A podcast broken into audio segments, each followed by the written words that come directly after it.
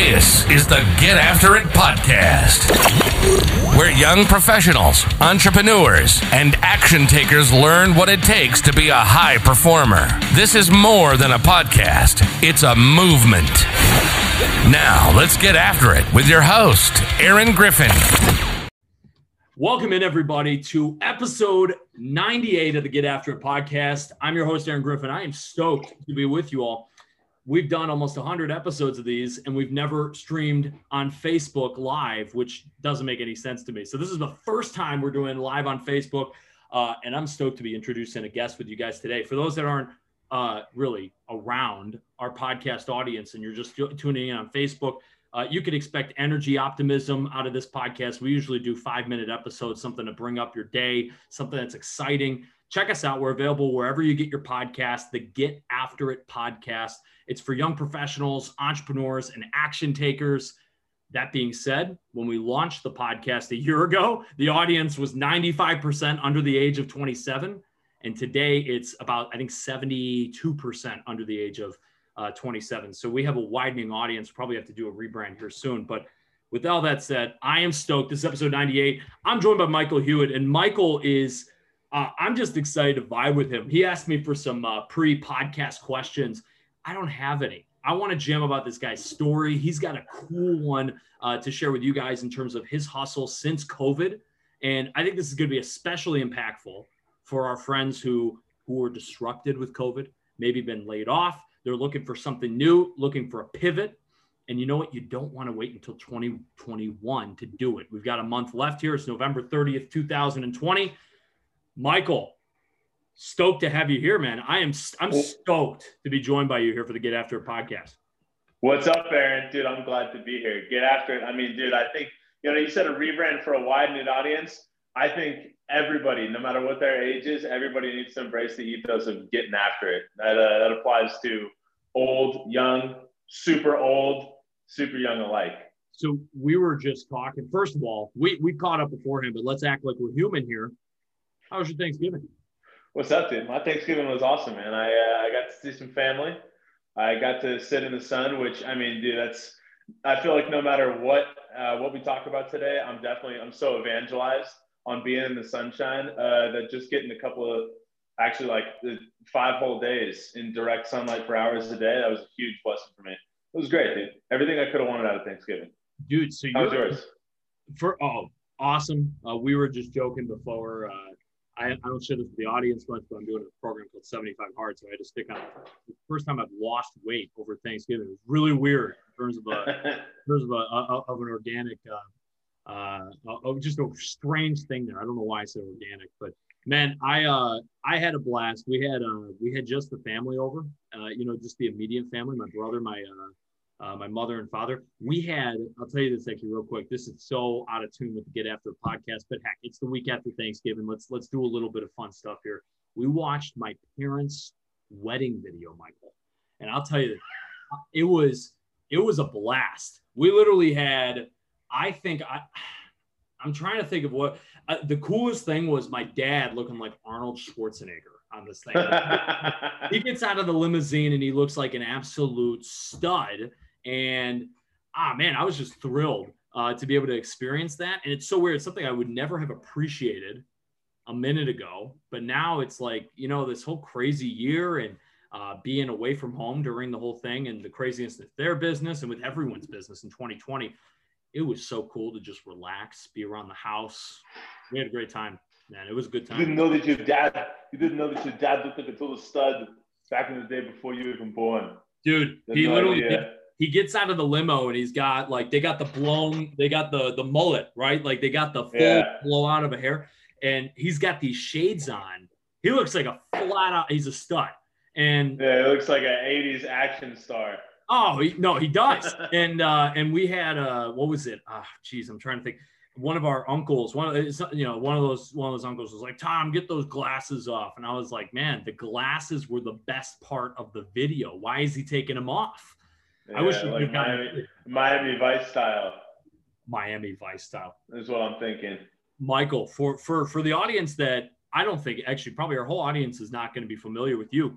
I didn't give much of an introduction here, which is just usually my job. But you're you're the creative director of Classical Fitness, premier online fitness lifestyle studio, right? You're you're you're an animal when it comes to fitness, and frankly, we're going to talk a lot about I think mindset, uh, goal setting. We're gonna have a lot of fun in this because we're both in uh, we're both in a similar mastermind with Elite and the and the partnership there. I want to jam with you though. Catch our catch our audience up to speed. The the people who have no clue where you're at. They're coming in cold. Give us a little bit of a rundown who you are, what you're about. Give us just the rundown of who Michael is. All right, man. So uh, I think maybe the best way would be to give uh, just a couple examples. So you've seen, uh, let's say, I don't know, uh, X Men, right? Hugh Jackman, Wolverine. Okay. So I think the best way to describe what I do would be to describe it as a combination of like Hugh Jackman meets uh, maybe Shaun T from P90X, except with kettlebells. With me, so oh shit, I can't hear you. No, you're, good. you're good. Oh, there we go. Oh, you muted yourself. Uh, so you know, Hugh Jackman got his start uh, not actually in movies, but uh, on stage. His first role was the first role that like brought him to prominence was Gaston in Beauty and the Beast that was for me the role that like really started everything off in terms of like, hey, this is going to be something more than just being like the theater kid. What I'm going to do.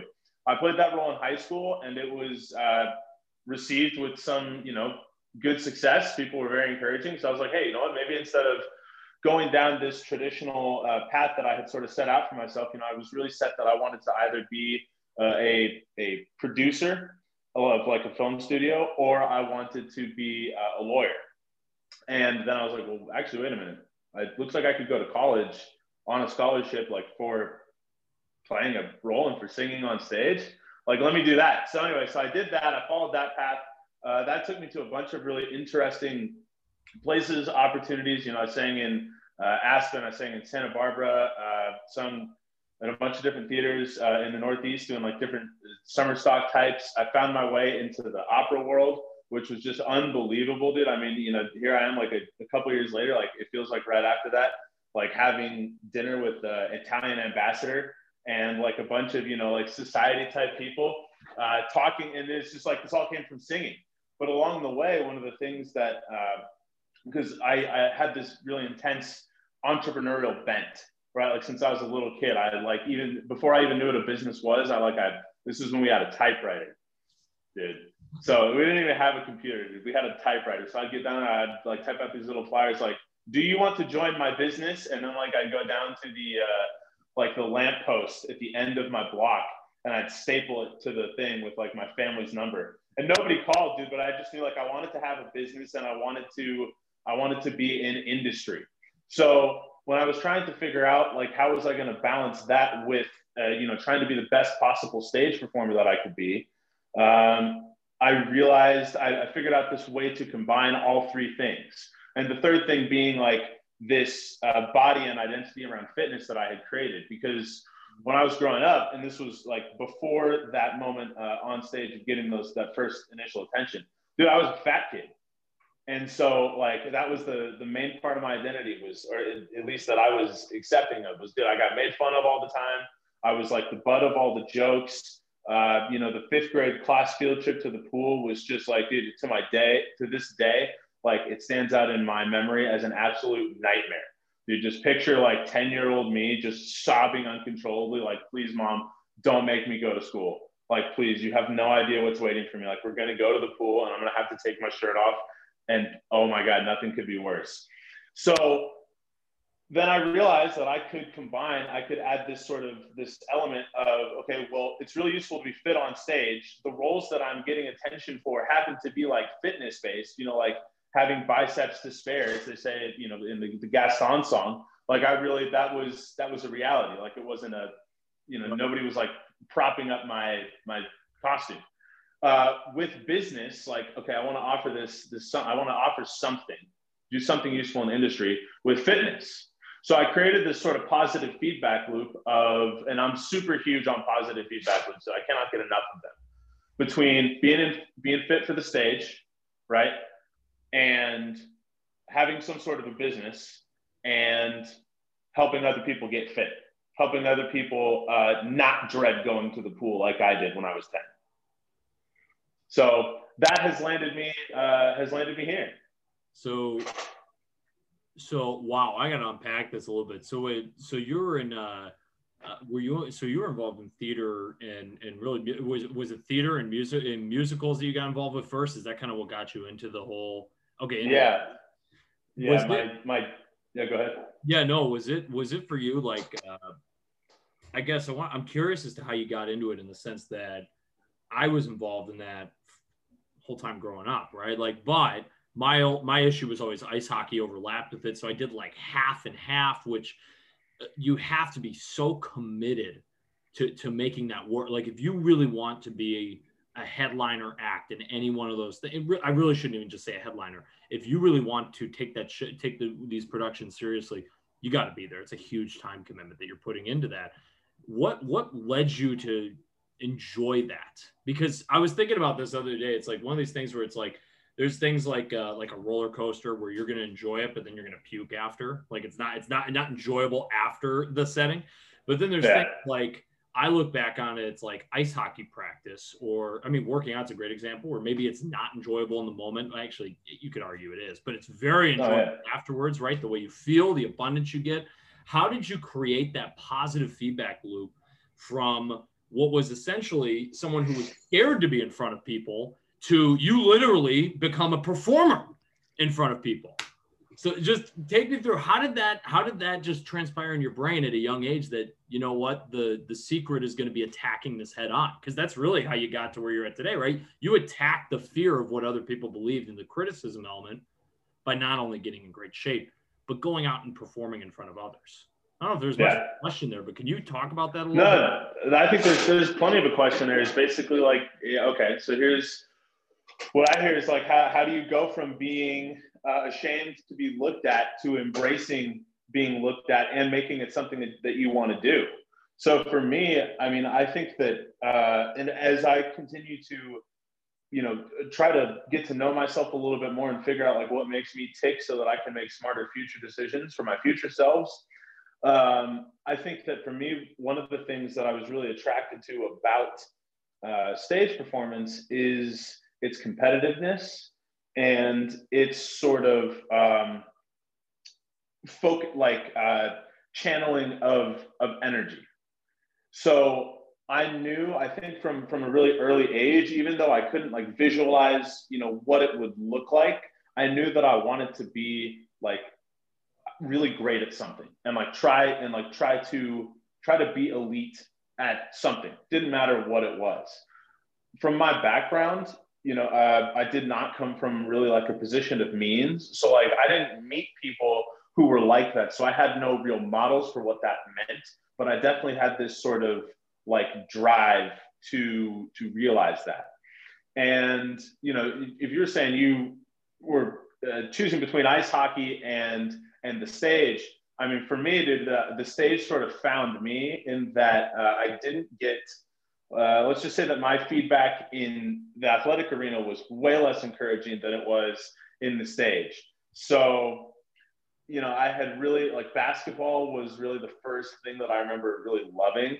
Uh, and i was pretty good in like recreational ymca basketball throughout middle school because I don't know, I was like slightly more pubescently advanced than other kids. And so even though I was, you know, kind of fat, uh, I was still stronger and like taller than most everybody else. You know, so it'd be like eighth grade, hundred and you know, eighty pound, five foot eight me against like some kid who's like hundred and ten pounds and like five foot four, and I'd just be like swatting balls down. So I thought that I was like really, you know, hot stuff. And I go to uh, you know, after football season was over, which was a total, it was both a disaster for me, like athletically, but it was also like really great for me to do uh, football practice. You know, I, I didn't make the basketball team because everybody else is like from like a competitive like feeder league. So I was like, oh, okay. And so that was when I started to find my way into the theater uh, in high school. Like previously, I had been on stage in a couple of like youth community theaters uh, productions but it wasn't something that I was really um, focusing on. It was just something that I that I did. And then once, uh, as really as soon as I retired from the from the field from sure. the gridiron, uh, that was when I started going full force into into theater. But by that by that point, I had lost uh, a large amount of well, I had like lost all of the fat that I really had to lose to, as I call it, unfat myself. Um, and so that I think made me feel more comfortable in front of people. But I think that knowing that I was, you know, what what made me feel comfortable in front of people was knowing that I did everything that I could to prepare. Mm. So, like, you know, I it, this it was you know before I read music or before I really like had a lot of experience not only learning a role but like being on stage as a professional and and approaching all parts of that process like a professional uh, i just basically in a very like laborious way by rote uh, prepared as much as i could to be on stage in front of people and so i felt comfortable but I also, you know, at that time, I I think even then, uh, like 15 or 16, I was hyper aware of the role of physical preparedness in terms of confidence in execution. Like in order for me to really crush this these assignments in all ways, both to be comfortable, you know, from an audience like looking at this standpoint, and for me knowing that there's audience eyes on, I want to be in the best shape possible. So I recognized a pattern early on of like, oh well, you know, the show's coming up. I'm probably I'm probably going to lose ten pounds and like look as good as I ever have by by the time we open. So I love you know I want to we'll go into fast forward into 2020 here in a moment. We'll put that to the side for a second because a really awesome story in launching your business. Let we'll get into that in a second. I want to ask you though. You mentioned earlier your entrepreneurial tendencies. So what was your so have you always been kind of like some people have those like classic stories like I used to steal the crap my mom would buy from Costco and like resell it at the school. like, were you running? Is that kind of side hustles you were doing the whole time, or what was? Yeah, that? man. Okay, so let's see. There was uh, the initial one, you know, posting the, the thing that clearly didn't work. Um, yeah. But then there was uh, I was I was selling Boy Scout popcorn uh, mm. in the mm. Cub Scouts and through I think it was in the Cub Scouts, right? Because I quit when we got to the Boy Scouts and I realized popcorn wasn't as big of a deal. Um, I was I was like the the two time champion by oh man I think like the first year I beat I beat the second place guy by like a, a factor of two and the the next year I think I beat him by like a factor of four. Uh, two time champ popcorn salesman and then uh, I would sell Halloween candy and other like little candies at my locker at school and then here's the real honest truth, Aaron. Dude, I started listening to, I started, at the same time, I started listening to a lot of rap and I started really getting in touch with my Sicilian heritage, which meant, which meant really digging into like organized crime in the media. So I basically like had these two inputs of like, yo, being a criminal, like breaking the law for money is cool. So I was like, yeah, yeah, yeah. And so I would walk to the library every day to wait for my uh, parents to pick me up from school, school, like the, the local neighborhood library. And I would stop at this uh, grocery store and I would steal like seven or eight very expensive like candy bars and stuff them in my pockets. And then I would sell them the next day at school because I was going to school in a, in a neighborhood full of people with a lot of means coming from a place without me. And so I was like, whatever, kids, give me your money. Then I was a, uh, I ran, I acquired a fake ID my senior year of high school. and uh, I, I bootlegged, bootlegged uh, handles of, of uh, alcohol.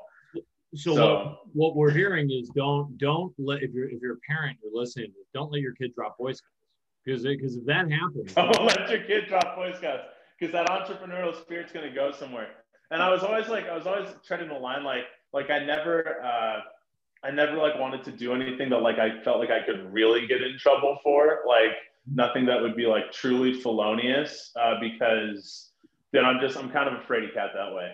Like some rules I'm totally okay to break and be like this is done, but then other rules I'm very much like nope, this is like you don't want to do that. That's that's put in place for a reason.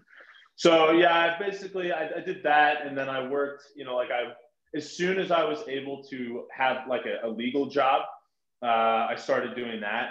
Uh, my first job was at a catering company, which, oh, dude, that was amazing. I look back on that and I realized uh, either I was a really great fit for it for because it was like a natural outlet for a lot of things, Yeah. or it made me, a, or it really built early on these skills that then have come in really handy for me later. But you know, I was also like, you know, even before I was the in between those cracks of like, you know, able to legally work and work that is always illegal. Uh, I was like, you know, knocking on neighbors' doors, like asking if I could shovel their dog poop. Uh, you know, I lived in Colorado, so I could rake your leaves, I could cut your grass, I could shovel your snow, I could pick up your dog poop. Beautiful. I was finding something. I was finding some way to be useful. So in a lot of ways, and I'm thinking back to my days selling popcorn. I can't say I was champion, but I think uh, I remember one of the years I placed like top three, and I got this MP3 player. I was so stoked about it. And man, I still remember going door to door selling popcorn. yeah. It's uh I, I I won't forget it. I, I went down and did uh it was I want to say because popcorn is brutal because popcorn is like uh, you know how there's a in the in the mob in New York there were the five families and they got their territories. That's how popcorn was in Boy Scouts. You can't just or Cub Scouts, right? You can't just go in random neighborhoods and knock on doors and try to sell popcorn because the reality is there's another Cub Scouter there who has to sell a certain little amount no matter what and the first place they're hitting are their streets and their neighborhoods. So like you're always dealing with that kind of kind of competition. So I won't forget I went down to my grandfather's neighborhood um, because that was going to be out of my troop and you know it was going to be it was you know it was going to put me on even footing and I sold no popcorn.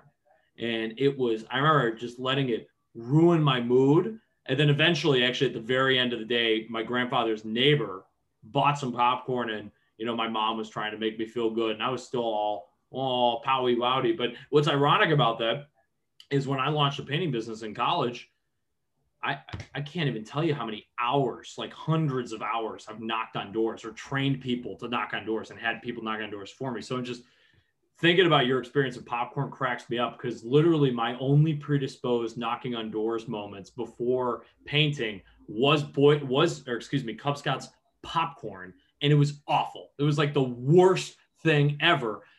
But that's ultimately what cold calling is. Everybody's got to go through a level. Popcorn popcorn doesn't give you a script though. Like imagine imagine how how effective we would have been with a little bit of script and a little bit of, of craft. See, now you're getting into it. So let me let me let me uh let me dive into this here. You got I think yeah. in terms of the pivots you made. Tell me about um I'm trying to think where to start with this. I guess let, let's take it back to COVID and and work into what do with your clients now because you know for for many of us i think for for it seems like everybody covid disrupted you in some capacity. But for you if you're in the performance arts and this is not just you anyone who's listening to this if you're in performance arts theater any of these entertainment sources i mean my goodness you, the whole industry has been put on hold in terms of in-person events. So you picked yourself up, man, and you are absolutely crushing it now. Tell us a little bit about what you're doing for your clients, but take us back to that moment. Uh, how did you navigate the the absolute atrocity of the challenge that came down to, um, you know, actually making that happen and making that switch? Like, you know what, I'm not going to be. I got to put this on hold. I got to go figure out what I can do to actually put food on the table. Yeah, dude, ev- everyone is hurting. I mean, it's really uh, there's not a single performing artist professional uh, in in America or definitely like the around the world who hasn't had some major like everyone's affected in a major way. Um, so for me, it really looked like the loss of future stage opportunities. You know, like they kept getting either like pushed back and back and back until eventually they were like, "We're just gonna pull the plug on this thing. Like it's TB, TBA from now on." Uh, or TB, TBD. Who knows when it's going to happen for basically a lot of things. Uh, and so I had this this other little. I mean, I, I hate the term because it's so non-committal, but it is exactly what it was. I had this little side hustle of like a fitness business that I had been, you know, not even I don't even want to say working on because it's so the level of effort that I was putting into it was so beneath my capacity. I had this little fitness business that was like barely surviving because uh, I wasn't really attending to it because I, it was doing exactly what I wanted it to do, which was give me a little bit extra spending money and cover some bills and uh, allow me to like connect with people and give me a, little fun fun thing to focus on when I wasn't focused on, stage. And then I realized I was like, dude, this like stage is not coming back, at least for a minute. So I need to pretend like in order to survive mentally and like literally, dude, I gotta forget this. This has got to be dead to me. So I just dude, I just cut it off. I basically was like, nope, I'm I don't I'm I don't even have time to think about oh, my identity as a singer. Like, who am I? Like, who am I without this thing? It's like, no, dude, like you, you do this other thing now. And then I just did, did that and continue to do that as best I know how, uh, which has really led, honestly, Aaron, it's been extremely fulfilling. It's been fulfilling in a way that um, singing and being on the stage never was. And I feel like I got, you know, most uh, you know, I, I think that I have an idea of how satisfying it could be. And this is, this is a whole nother level because for me, uh, everything that I do, I think is like an extension of, or really just goes back to how far can I expand myself? How much can I get to know myself? How far can I push and operate at my capacity? Uh, and entrepreneurship, like really taking it seriously and burning the boats, as they say has really just been a fantastic opportunity and test. So yeah, now now I'm helping people lose. I guess actually from a, when the shutdowns and lockdowns were the hardest was I think uh, one of the periods when everybody that I'm working with, all my guys had the most success because I think that everybody was just like everybody had this notion of like something is going on in the world outside of me and I need to do something to control. Like I need to get my my uh, inner locus of control dialed in, and I need to control what I can control.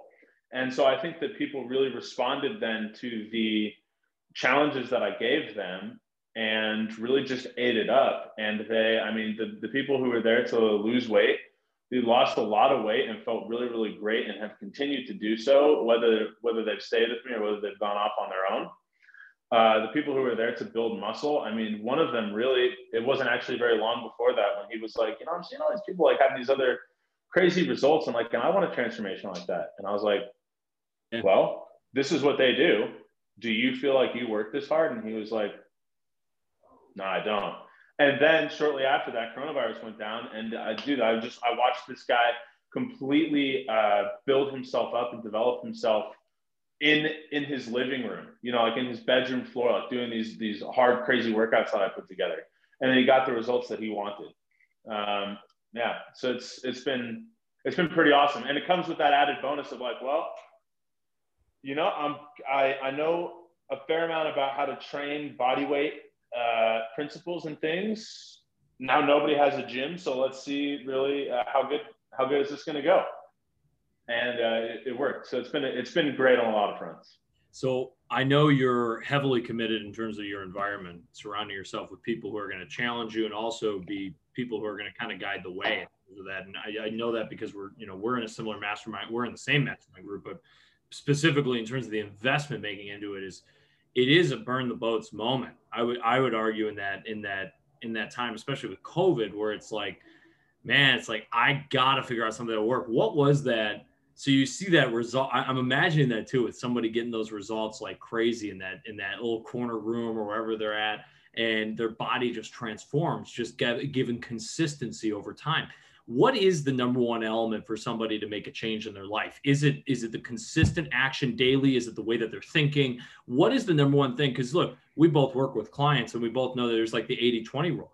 You know 80% of the results come from 20% of the clients at the end of the day. They're going to really push hard when the reality is it's not everyone else is going to be able to crush it as much but there's a reason why that's the case what is that reason why do winners win michael I think that the people who have the best success, at least working with me, are the people for whom there is no other option.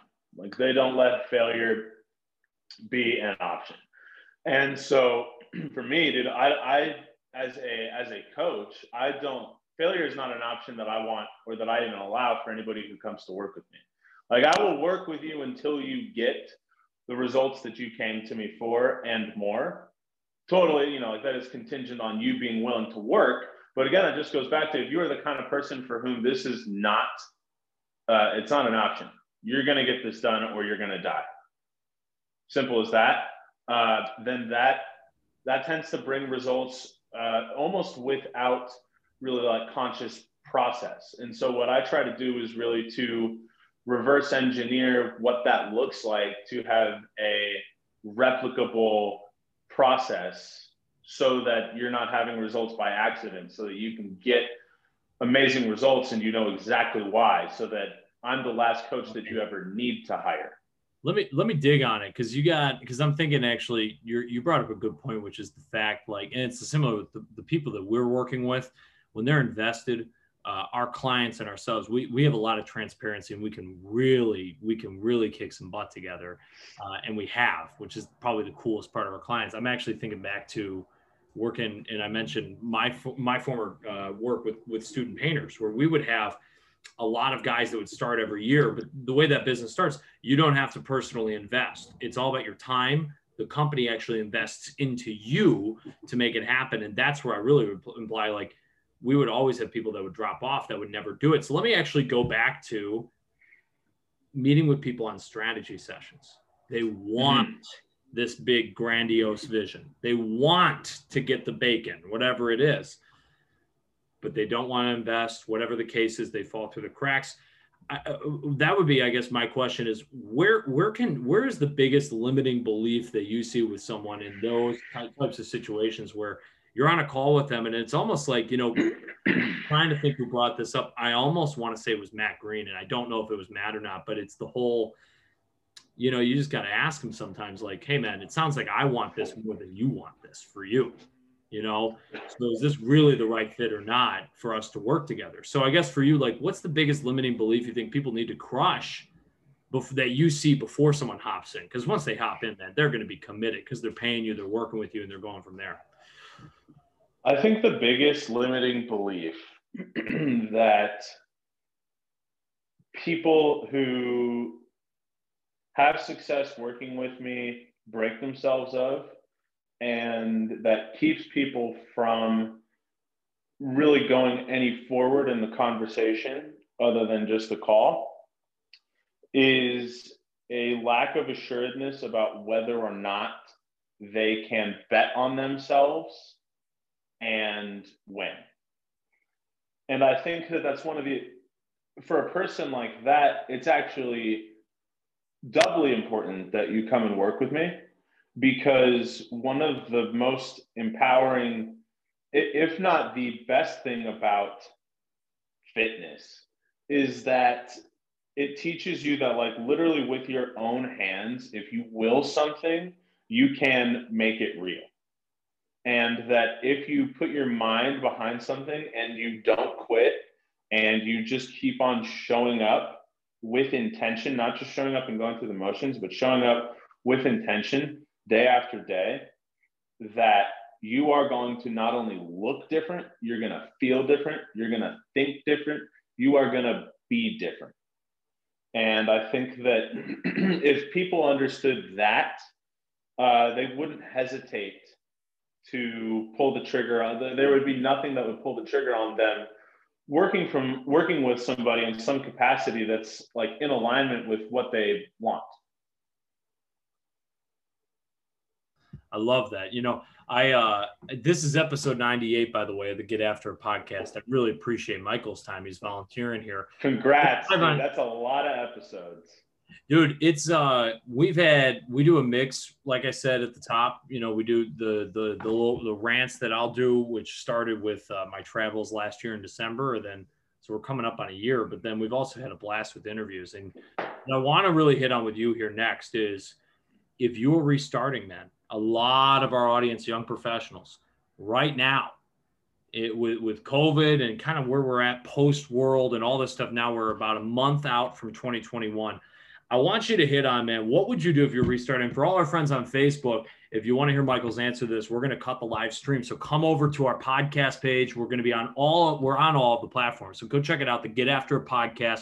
We'll post the link here in the comments. But uh, Michael will be able to follow up with you all uh, on this other, uh, or excuse me, on the podcasting app. So if you're live on Facebook, make sure you head over to the app. We'll be live about an hour afterwards. But if you want to hear Michael's answer to this, head on over to the podcast. This is the Get After It podcast. Isn't that something, right? Pretty. pretty All right, now for now for podcast only, not for the cool kids. Yeah, see now we got the now we got the the people who are legit. They're they're they're trying to build wherever they're at. They're ready for it. They're ready for it. They're not. Dude, they're trying. To, they're trying to get after it, dude. They're trying to get after it. Yeah, man. So so so let's talk about that. We're 32 days out from the new year. What can someone do really like specifically? How would you get started, man? If you were going from scratch today, um, and how has that mind shift changed? I guess from with COVID and everything. I guess yeah, just throwing a lot at you there. But let's hear it, man. If I was going to get get started with with what? you know, if you were in your spot today, let's say you're scaling your business up again, you were, let's put you exactly where you're at, where you're offering a service, right? You're helping people, uh, uh you're, you're offering a transformational product, right? Mm-hmm. What would you do if you, if you got a bad environment, you're at home, you're, I think a lot of, we have more people under the age of 25 living with their parents again than ever. Uh, how do you get back on your feet? What are some fundamental things that maybe even not even just business wise, but professionally wise, they're going to really help that they're going to they're going to look back on a few years out and thank themselves for listening to the Get After podcast with Michael here. Dude, you said the magic word, fundamental. And I think that what I what I would do um, if I had to start, you know, like if if all of a sudden like this industry was no longer available to me, I had to start completely over, like whatever. I would just I would do exactly what I feel like I'm doing now, which is just revise like going back to fundamentals, revising my execution of the fundamentals, making sure that I really completely understand the fundamentals, understand how they all fit together, uh, both and, and, understand their essence like individually and as part of a larger whole. Mm-hmm. Um, and that's something that I, I plan to continue doing at every subsequent evolution, subsequent evolution of myself. Because as I look backwards, I realized that so many of my frustrations were self imposed by a lack of attention to detail and a lack of emphasis on understanding and executing fundamentals, whether that be in singing, whether that be in fitness, whether that be in just overall stagecraft and performance, whether that be in uh, being a, a, you know, business person, owner, operator. Uh, all of those, all of the frustrations that I've ever encountered there could have absolutely been avoided if I had sat up front in class and paid attention and not gotten distracted by shiny objects in the syllabus. Mm, so it's almost just like recommitting to what's already in front. It's interesting you say that because I'm thinking like we have so much information today right? Like like we talk about this in our clients only group. It's like, guys, I don't make posts in here because you need more information. I make posts in here because our, our, our focus is on the pathway getting you to where, you know, whatever your desired location is. So it's actually the clarity. So what is the difference in the clarity you're going to get from sitting in the back of the instruction versus the front of the instructions? Man, what are your non-negotiables? What are the things you do every day, every week? What are the things that are non-negotiable to you and your success? Mm. Mm, there's the things that I like to think are non negotiable, and then there's the things that I actually do every day that are non negotiable. So for me, a non negotiable is I have to drink a ton of water as soon as I get up. Yeah. That's number one. Mm. Number two, uh, I do not hit snooze. Mm no matter uh, there are days when i may intentionally like sleep later than i do other days but i don't hit snooze don't go back to bed um, i have to get sunshine if the sun is out i must go get in it Fair. huge for me i have got to drink my first caffeine not only after i have ingested a ton of water but after I have uh, after after I have like spent like an hour awake, um, I have got to. Uh, you know what? My bedtime is I I have a bedtime that I hit by habit, but it is less. Um, it is more negotiable. So those are the non-negotiables that I actually. Oh, and I, I do not ever, under any circumstances, eat hydrogenated vegetable oil or super uh, trans fatty foods. Mm. Um, my everything else is negotiable, dude. Like I don't always fast. Like sometimes I wake up and I eat like you know shortly after waking, or you know there are some days when like I don't do more than just like go for a little walk. Uh, I guess that fitness is I, I do work out every day. I don't like really train hard. That's another one of those negotiables that I would like to say that I have but I don't yet. Right. Um, so those five, and then the the non-negotiables that I'm going to make non-negotiable, or the negotiables that I'm going to make non-negotiable, dude, it's basically 75 hard. I mean, that's really it. It's like, yeah, you know, and that's that's uh, part of you know my relationship with 75 hard is is complicated, uh, but I do realize that you know taking most of it like that is what the best version of myself in the future does. Yeah, you, you know, for the for the audience, uh, 75 hard 75 straight days, two workouts a day, uh, a gallon of water, almost a pound of water, a gallon of water. uh, you got to follow a diet, no cheat days, no alcohol. You got to take a progress photo. Um, boy, am I missing anything? I got the rules over here. What do I got to do? Ten pages of a ten pages of a nonfiction or uh, business development book. And you know, it's uh, it's funny. I first got on the 75 bar really right around COVID, and I thought I was just not ready for it. That's that I was like, I just kept pushing it off for a while, and then I turned 23 in June, and I remember like that birthday, I was like, man, I am tired of this. You know, it's just it was just a frustration of it. I could also see it like uh, with with the pandemic, with everything going on. It's like, man, I either got to make a move. Like, when is you know when am I going to make a move? You know what I mean? Like, when is it? If it's not going to be the whole world falling apart, what is it going to take for me to make a, a change to my actions? So, my first attempt at it lasted 32 days. Um, Pretty and good. I, and I and I, it, it was wildly successful. I lost a, a ton of weight. I fell off of it. I started again, and that second attempt was tough, man. Because you know what it was? I realized, and, and I compare this to the attempt I'm on now, which is attempt number three, I'm on day 37 right now. And this is the one that I am like, you know, it's funny. My, my friends give me so much crap. They're like, dude, you have to finish this one now. Like, I'm not, I'm not drinking for Thanksgiving or Christmas. Like, I'm not, I'm, I'm, you know, I can't do any of that stuff. But it's forced me to radically change my lifestyle, the way I work with my clients, like the, our business, like the way I manage my time, uh, for the better man. It's been, it, it, I mean, it's it's something that it pushes you to your strengths, but it's not even that it's so hard. It's more so it's the it's it's the mentality of it. That's what makes it hard, in my opinion. It's not even the physical. Mm-hmm. It's really the mental part of you got to hit these. It's non-negotiables, right? You got to do them. And they're so, dude. It's so easy to uh, just let one slip your mind. Yeah. Like take take a selfie. Like, come on, how simple is that? But it's not. It's not easy. And for me, I think the the the reason or the the reason that I keep on giving myself to not do it is the 45 minutes at two separate points of the day. I'm like, no, nah, you know what? If but then you know the other thought, the other part of that is, dude. So why don't you just make it make it your own? But then there is a very fine line between when you make something your own and when you completely lose the point of it.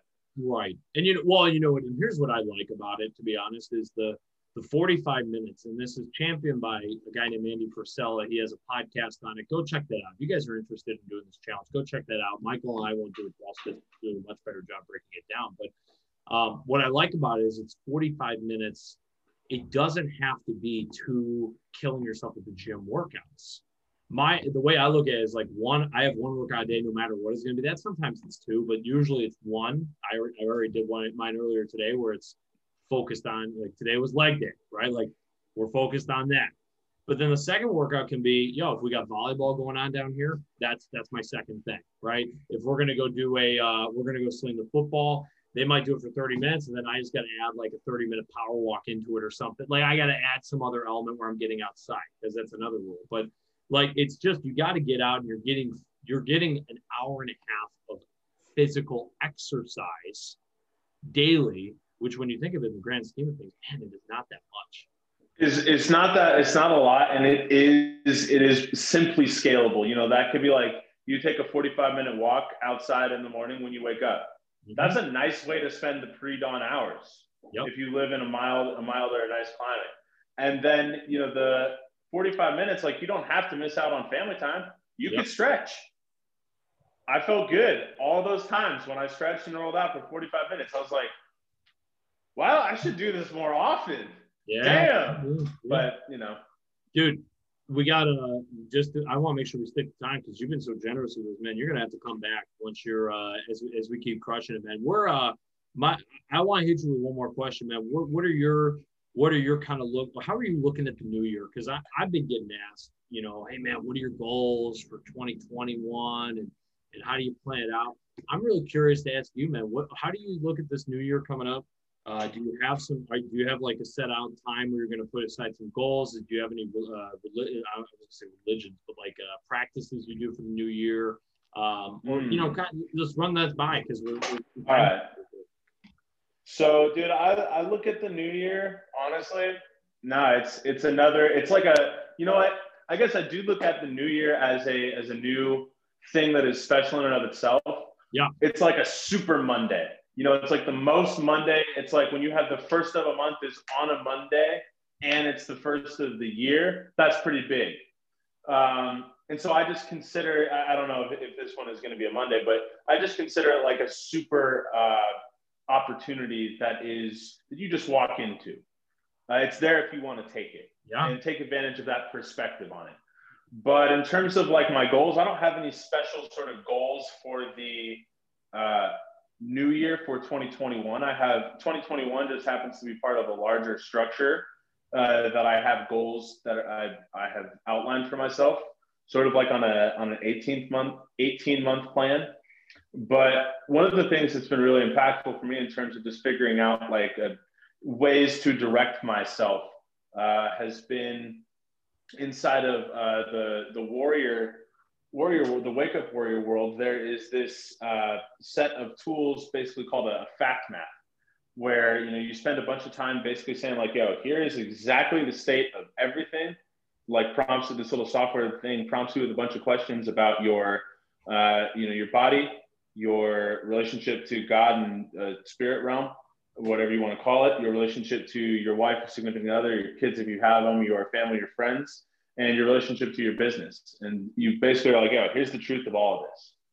And then you set a future target and you say, like, yo, this is what's going to be true in three months or by second quarter or by third quarter. And then you have a bigger one that says, this is what's going to be true in 18 months. So for me, 2021 is just part of uh, some stuff that I set out in July. And so I think the, the big things in there that I'm really thinking about are, let me think. Uh, I need to know, I need to, to get a lot more clear about my health. You know, like I have a really good idea about like, this is my body fat. You know, like I just got a, another DEXA scan done. That's good. That is one of my other goals is to get to 10% body fat on a DEXA scan. And I've got a plan to do that. And I am trending towards that. But my bigger overall plan, because my plan is not to be ripped, that's a byproduct, right? My plan is to have an awesome life. I can't do that if I'm unhealthy. So I need to get full panel blood work done so that I can really understand what's going on. So that's a big goal for 2021. I want to do that. And then with that, get totally, um, you know, I was taking uh, like Adderall in the spring. I went and saw a psychiatrist and she gave me the Adderall. That was nice, but I freaking hated it. And I knew it was like a deal with the devil. Right. So I would like to figure out, you know, like how to get my blood levels to a point to where I don't need to be medicated for anything for any reason. Like I'm totally optimized mm. uh, beyond what is acceptable as average. You know, because like, dude, I'm not I'm not here to play the, the average level for anything. And I, I really do believe that your physical health is the gateway to whatever else you want to do. So if you max that out, it gives you a better, it gives you the best possible shot at maxing out the other areas of your life. I want to do that uh, dude, I really would like to. I have uh, a professional goal. This is the other thing that's different for me about about this year goal setting wise, Aaron, is that I'm not. It's not about numbers. It's not about do do this or if there are numbers. It's about a number of times I do a certain thing instead of what the outcome is. Now my goals are way more process focused and way more um, way more action focused than they are results focused. I love it, man. I love it. I, I want to stick the time here. You've been overly generous, Michael. Hey, how do how do my friends get a hold of you? Where are they? Where can they follow you? Where can they get into your realm on the socials? Give them everything. Give them what they got. All right. So I'm in a, a rebranding process myself. Uh, I don't know if Classical Fitness is going to say maybe it will, maybe it won't, but Michael Hewitt is always going to be my name. So you can go to michaelhewitt.com, H E W I T T.com. Uh, you can find me on Facebook. Uh, you can find me on Instagram or Twitter, and my handle is at Michael Hewitt23, like Michael Jordan, on both of those. Michael, we got the garbage truck coming in here. This is raw footage we got some externalities going on, man. That was an awesome freaking episode. Follow this guy. This guy put some heat out there on Facebook. You guys are gonna want it. Guys, thanks for joining us here for the, uh, this episode of the Get After podcast. Michael, thanks so much. Welcome, brother.